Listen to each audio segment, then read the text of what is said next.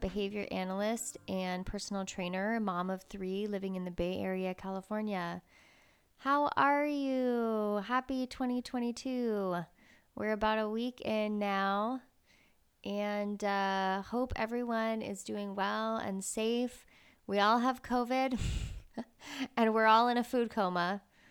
Um, this is it. This is life now. So we have to find a way to care for ourselves hard, right? Because it's clear that things are always going to be a little wild from here on out, and we cannot delay caring for ourselves. There's not going to be a time when we have a cordial invite to self care. We're always going to have to carve out that space, even in this craziness. So, today we're going to be talking about motivation, and this is seen as something that's so necessary to be successful on a fitness journey, right? This is something that people think I just I just lack this thing that other people seem to have that is keeping me from meeting my goals, right? You so in behavior analysis, we talk a lot about motivation and the different kinds of motivation, and uh, this is called establishing operations, and these are really an emotion or a stimulus that is going to prime you to want to engage in a behavior or can also prime us to not want to engage in a behavior. So, what can happen is you feel hungry, right? This is motivating you to engage in the behavior of going into the kitchen and grabbing some food. You know your partner is upset with you. This abolishes, right, or inhibits your desire to call them because you know that potential uh, and a, a, potential aversive stimulus is waiting for you. uh, so, really, when people say, "Oh, I, I want to be really motivated to engage in, you know, a, a workout plan. I want to be motivated to engage in my health."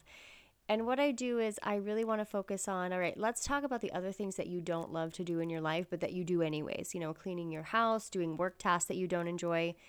Why do you want to do those? Is it because you're motivated to do them? So, motivation from a layman's perspective, you know, you might say, No, I'm not motivated to do them, but I have to do them. In behavior analysis, I would say, Yes, you are motivated to do them because you're trying to avoid an aversive stimulus of having a dirty house or getting fired or, you know, not being a team player at work. The motivation is there, it's just different, right? And usually, your likelihood of engaging in behavior in a behavior is increased when the consequence is going to be immediate or in the near future.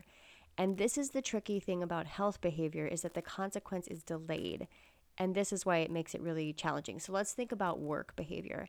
If your boss says, I'm coming in six months to check your files, you need to have everything together, you're not going to be motivated to engage in that behavior of getting things together until, you know, month five you know, month five and a half. If you're me, month 5.95.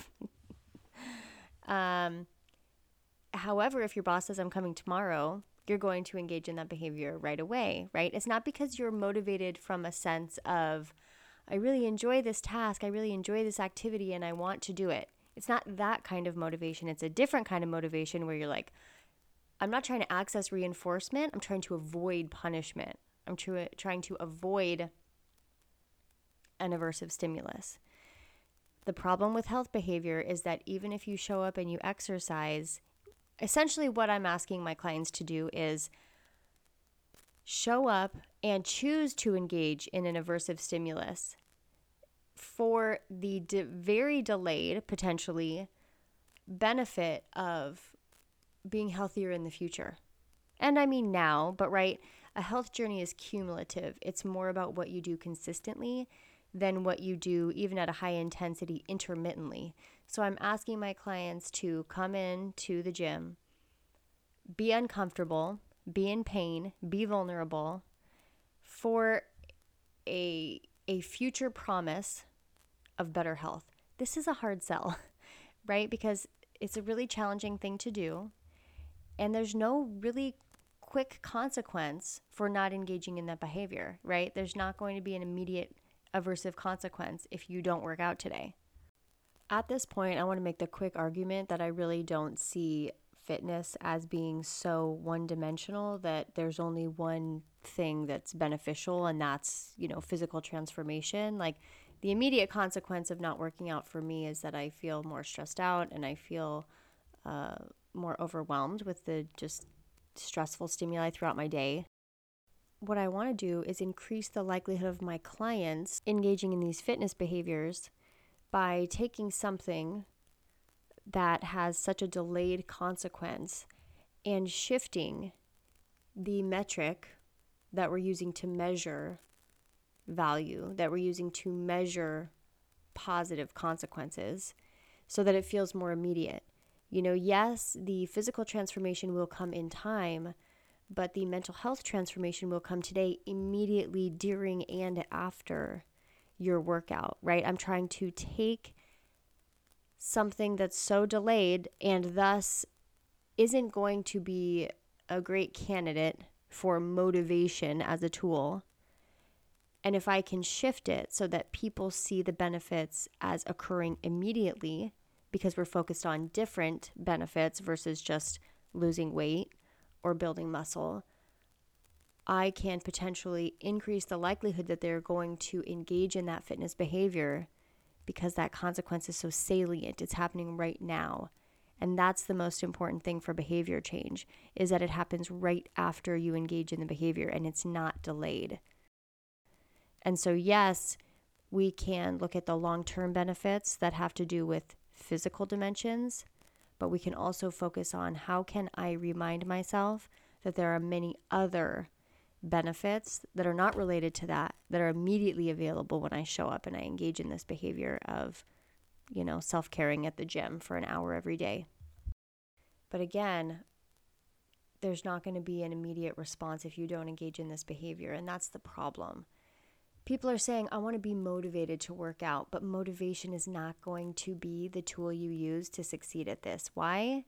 The consequences are too delayed you're not motivated to avoid an aversive stimulus because the aversive stimulus isn't waiting for you right now. It's waiting for you a year from now when you're feeling deconditioned and your body is out of shape and you are having diabetes or other health issues. The consequence is far away, right? Uh, you're not motivated to engage in this behavior to access reinforcement because, again, the consequence is far away. You're not going to show up to the gym today and have this uh, perfect, amazing conditioned body today. It's going to be three months from now, maybe, that you're even starting to see the kind of changes that you want to see. So, motivation, because the reinforcement or punishment is so delayed, motivation cannot be the tool you use to get yourself on your health journey and sustaining your health journey. When you look at your workplace or your home, if you stop engaging in those behaviors that keep those things moving, there's an immediate consequence. If I don't do the dishes, the immediate consequence is I can't use the kitchen as easily. I have no dishes to eat off of. My house becomes dirty and unsafe potentially. There are immediate consequences for that. If I don't do the thing that I was meant to do at work, there are immediate consequences. My boss is calling me, my teammates are asking for something. It's clear right away, right? I can anticipate that there is going to be a, an aversive stimulus waiting for me if I do not complete this thing that I need to do. So, in some ways, it's easier to do those things because A, other people rely on them besides ourselves, right? Abusing ourselves, there's no consequence for that except for potentially way down the road. And B, other people are relying on us to do those things, and there are consequences external to us that are going to be aversive if we don't do those things. Thinking about this from an evolutionary standpoint, you consider food access, food availability. If I don't eat this extra food that's available to me right now, I don't know that it's going to be available in the future. I can't rely on the consistency of knowing what's going to be available in my environment right? So we evolved to favor short term rewards over long term rewards, even if the long term reward is bigger. People consistently choose a smaller short term reward over a larger long term reward in studies, and it's because you can't anticipate what that future reward is going to look like. So, just acknowledging this is the brain we're born with, this is what we have to work with. It's going to favor short term consequences, both positive and negative, over long term consequences. It's going to favor uh, external punishments or rewards over internal punishments or rewards as a function of being able to remain in a society which is required for our survival, or which at one point was required for our survival as humans. So, we're going to have to hack that system somehow because otherwise, we're not going to prioritize reinforcers and punishers that are delayed, which is concerning for our health. And we're also not going to prioritize our own intrinsic reinforcement and our own intrinsic punishers over extrinsic coming from other people rewards and punishers. Thinking about how these barriers affect our health behavior at the most basic level, you're not going to get in trouble with your boss if you don't care for yourself. Right? Probably you can still show up as a parent just fine. You can keep the house running, you can do everything that you need to do. The only person that suffers is you. And the question I want to ask is why is that okay? Why is it okay for you to suffer, but not your coworkers or your teammates at your job? I don't, I don't want them to suffer, so I'm going to work late and I'm not going to have time to self care because I don't want them to suffer. Why do you matter less? Oh, I don't want my kids to suffer, so I'm going to spend a lot of time cleaning the house. Okay, it's a good thing. But what about you? You don't want all these other people to suffer, but you're okay with allowing yourself to suffer because we live in a society, we care about what other people think. And this often motivates us to engage in specific behaviors. But the problem is that at some point you lose access to caring about what you think about yourself.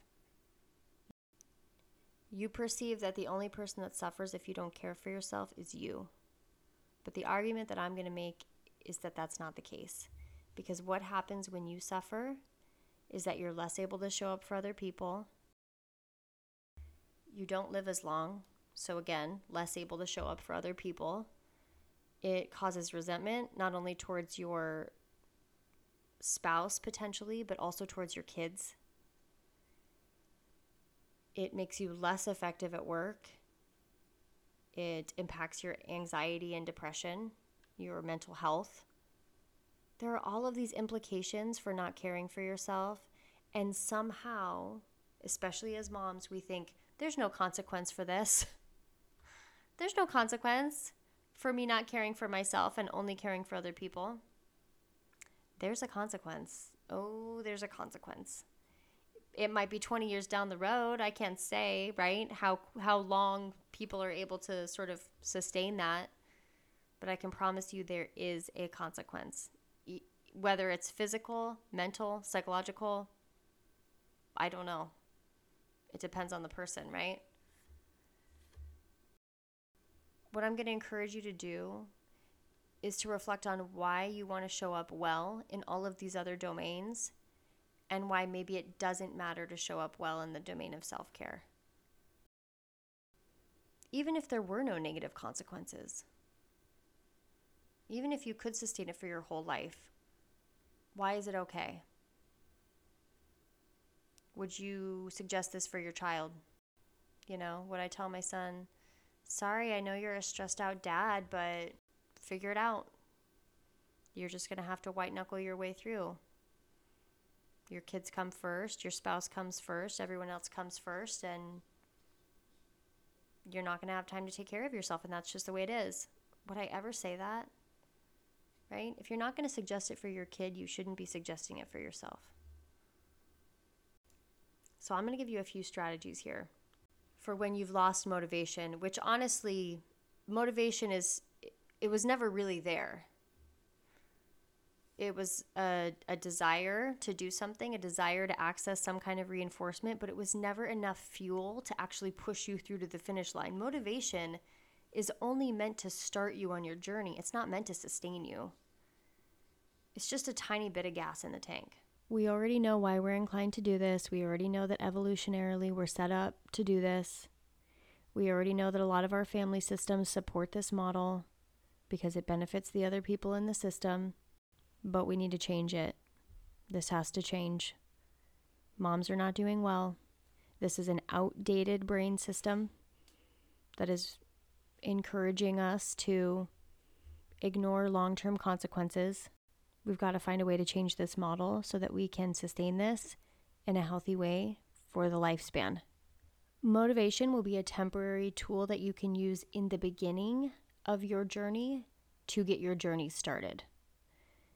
Motivation may be there initially and you can use this to your benefit because you can you can get the momentum going. You can get the ball rolling and get started. But know that it's just going to serve you in the beginning. It's not going to sustain you over time right? That gets you to the point of reaching out to a trainer. It gets you to the point of signing up for the gym. It gets you to the point of buying some healthy ingredients or looking up a healthy recipe. That's all. Everything from there forward is just you showing up, anyways. People who are successful in their health and fitness goals have no more motivation than you. I can promise you that. They have no more, they have no secret surplus of motivation that nobody else has found a way to access, and they just have some special superpower of being motivated all the time. They do not. 95% of the time, I don't want to go to the gym. It helps that I like the workouts that I'm doing, but would I rather just be on the couch eating a New York Super Fudge Chunk Ben and Jerry's pint? Yes, 100% every day. It is not about motivation. Okay, so here are some strategies that you can use when you have lost motivation, which I promise you will happen almost immediately. So, Mel Robbins is a writer and speaker, and she has a strategy. I'm not sure if she has a specific name for it, but essentially it's you count down from five, and when you hit one, you do the thing you said you were going to do no matter what. So, I do this in the morning I'm I'm waking up earlier and earlier. Uh, I find I'm more productive when I wake up earlier in the morning. So the snooze button goes off. You do not want to get up. This is miserable. I hate this. I don't want to do it. You tell yourself, you know, you have five seconds. Self, you have five seconds to lay in this nice, warm, cozy bed. And when you hit one, you get up no matter what. Five, four, three, two, one. That's it. Then you get up no matter what. Same thing. The other day I did this before going into the gym. I was sitting in the car, scrolling on Instagram. I didn't want to go into the gym. I counted down from five, and when you hit one, I'm up. You don't think about it anymore. Do I want to go? Do I not want to go? I don't feel like it. I just want to go home. You don't think. You just do. You simplify it, you count down from five, and when you get to that one, you do it. The next strategy I want you to use is foresight. I want you to anticipate barriers and plan for them. I want you to think to yourself, how am I going to feel tomorrow morning? If you're not a morning person, maybe going to the gym in the morning is not the thing for you. Be super honest with yourself about who you are and about where you come into contact with challenges. Don't tell yourself that you're going to have some magical fitness motivation in the morning that's somehow going to make you less tired than you were today when you woke up. It's not going to happen. Tomorrow, you're going to feel exactly the way you felt when the alarm went off today. So, if you are not a morning person, if you already struggle to wake up in the morning at your current time, waking up earlier in the morning is not going to be the thing for you, at least not right away. You can shape your behavior over time to get there, but it's probably not going to be sustainable right away. Anticipate barriers. Oh, I usually binge at night after 8 p.m. Okay, here are three strategies I'm going to use to prevent that from happening. You're being super honest with yourself. You're thinking about the, the obstacles that are for sure going to pop up, especially if you're a parent and you're already, before it's even happened, you've already devised some strategies around them so that when they do pop up, you're ready, you're good. You have other options, you have replacement behaviors, you've identified some strategies that you know are going to help you be successful. Behavior chains. So, we've talked about these before. This is the list of behaviors that you need to engage in to reach a final behavior. So, meal prepping requires many, many behaviors. It's not one behavior, it requires shopping behavior, it requires chopping vegetables behavior, it requires cooking behavior. there's a hundred behaviors that go into just this one task of prepping a meal, right? You want to shorten them as much as you can. So I know when I get home from work, if I'm tired, I'm going to try and shorten that behavior chain by making sure the protein is thawed and I have my veggies chopped. That's it. I've taken two steps away from the long list of other steps that are going to be required to get from A to B. B is having a final cooked meal, A is me hungry, right? If I can have the, the protein thawed and chopped and marinating, even better. How can I shorten those behavior chains just a little bit here and there so that it's super easy for me when I'm in that moment and I'm thinking, I'm hungry and this needs to be fast? Uh, changing your self talk. So, refusing to engage in an internal dialogue or conversation about whether you will or won't do this thing, right? When I'm in the car and I'm like, oh, I don't feel like it. I don't want to go today. Do I need to go today? I could go a different day, right? Once I'm negotiating with myself, it's over. Once I've given my permission, myself permission to not do it, it's over. I'm not doing it, right? So, I'm not even engaging in those conversations with myself. I've identified this as a behavior that I need to engage in if I want to live a values based life. And one of my values is physical health, right? And also, my psychological well being really hangs on whether or not I go to the gym, right? So it's not just physical health, it's also my mental health, relies heavily on my ability to get some of these endorphins flowing through my brain so I don't engage in this conversation about whether or not I'm going to do it. I've already chosen to do it. I've already set a goal to do it. So I'm not going to have that conversation, right? And at this point, I can engage the five, four, three, two, one trick. I can just end that internal conversation and get up and go. I can do whatever I want to do, but acknowledging I've already made the decision to do this. So I don't need to rehab this conversation right, with myself every time before I go into the gym. Do I want to? Do I not want to? I'm doing it. I said I was, and now I'm doing it. That's it.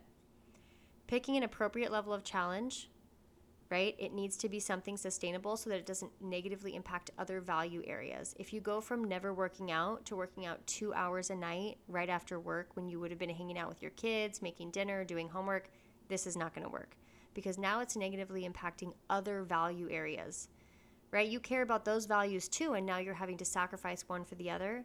We need to be smarter about the way that we're combining values, right? Maybe it's a two birds with one stone thing where we can mix these things together. You can spend time with your kids and work on your fitness at the same time. Maybe it's fitting it in at a different part of the day. Maybe it's being strategic about how often you're training and adjusting your food take intake accordingly right? But it can't negatively impact other value areas, other highly valued areas. So the last thing is releasing the focus on the outcome, right? Continuing to engage in the process goals and acknowledge that your body will adapt as it needs to. Body recomposition takes time, fat loss takes time. If you are continually focused on the outcome, it can be very punishing because you think it's not working, it's not working, it's not working. Instead, focus on the process, right? You and your coach together will identify whether it's truly not working. If you've been doing the same thing for three months and you are 100% adhering to that plan and you are being so honest with yourself about that and you're not sneaking treats here and there and you're not cutting your workout short, like you are really following that plan perfectly and you're seeing no changes by every objective measure that you're using, absolutely you need to change your plan. You don't need to throw the whole thing out, but you absolutely need to tweak it. The problem is that just like following a prescription, if the doctor says take this for 10 days and you take it for eight and you don't get better, it's impossible to know. Was there a problem with the medicine and it didn't work? Or was there a problem with the implementation of that protocol because you didn't take it the full 10 days? So once you create a plan, you want to adhere to it pretty closely. You don't have to be perfect, especially if you're still making progress, right? You can make progress without perfection, but it has to be 80%, right? It's the 80 20 rule. You really want to adhere at least 80% and only adjust as needed if you're adhering. If you're not adhering 80%, this plan could be a great plan, but the adherence is the issue. The fidelity is low. There's no way to know why you're not seeing progress. So, when you get started, I encourage you to release the focus on the outcome so that you can put your head down, focus on the process, and get into a good routine, a good disciplined routine of following through and implementing the protocol with high fidelity. If after six to eight weeks there are no objective changes by any measure, then you want to look at your plan and have a conversation. But until you release your focus on the outcome, it's really hard to show up for the process because you're continually thinking, is it working? Why isn't it working? I should quit. I'm putting in all this effort and nothing is changing. And then you end up quitting before you would have seen results. Focusing on the process allows you to stick it out long enough that you actually get to see yourself move towards that outcome. It doesn't mean ignore the outcome completely because you would never stick with a plan that's not effective. But at least in the beginning, especially, it's going to take a little bit of time for your body to adapt, right? And for you to start seeing changes. And so you really want to focus on the process during that time. If you are making progress, but it's just slow, again, you want to refocus on the process goals, right? And have that conversation with your coach. Is this a normal rate of progress or is this too slow? Because I feel like I can raise my level of challenge a little bit right? But we're not trying to go hard, restrict, work your ass off in the gym, and then you're starving, and then you're miserable, and you can't do all the other things that are meaningful for you in your life. This is silliness. If you're working with a coach that's encouraging you to severely restrict your diet, you're working with someone dangerous and you are going to hurt yourself and you're going to hurt your relationship with yourself because you can't sustain that. And when you don't sustain it, you're going to be angry at yourself for no good reason. You couldn't sustain it because it wasn't sustainable. So it's important that whether you're your own coach or whether you hire somebody, you find someone who is in it for the long haul. It's not a quick fix. It's, hey, I'm here to heal your relationship with food and help you reach your goals. But it takes time. So we need to rely on discipline we need to rely on objective measures and we need to have lots of strategies in place so that when it's not working in the way that we want or the way that we hoped or anticipated, we can still show up anyways so that it can get to a point where it's working the way we want. Where we're really seeing it's it's hitting a tipping point. Now we're really starting to see all of those decisions that we make pay off. We're really starting to see the fruits of that labor. So, those are some strategies if you feel like it's not working when you get started. Come back to this as often as you need to. Remember that motivation will be the thing that helps get you started. So, when you do feel a little bit inspired to get something going, act on it so that you can begin to use that energy to set up systems that are going to keep the momentum going even after the motivation is gone. You enlist somebody to help you, you hire a personal trainer, you go to the grocery store and buy healthy food, you do something, you engage in some action that is going to get the ball rolling, and then you can rely on something different. You can rely on discipline, you can rely on systems work, adjusting your environment to help you be successful. You're going to rely on other things in order to keep it going, but you can use that motivation just to get started on the journey. I look forward to checking in next week with some new topics to help 2022 be your most values based year. As always, please share this podcast if you feel like it can be helpful to any of your family and friends. It's really meaningful to me if you post on social media feel free to DM me if you have any specific questions about your situation or if there's anything that I can do to support you on your journey. I work with people both in the Bay Area and outside of the Bay Area remotely, and I'd love to be a more significant part of your journey if you feel like that will be helpful. All right, have a wonderful week, and I look forward to chatting next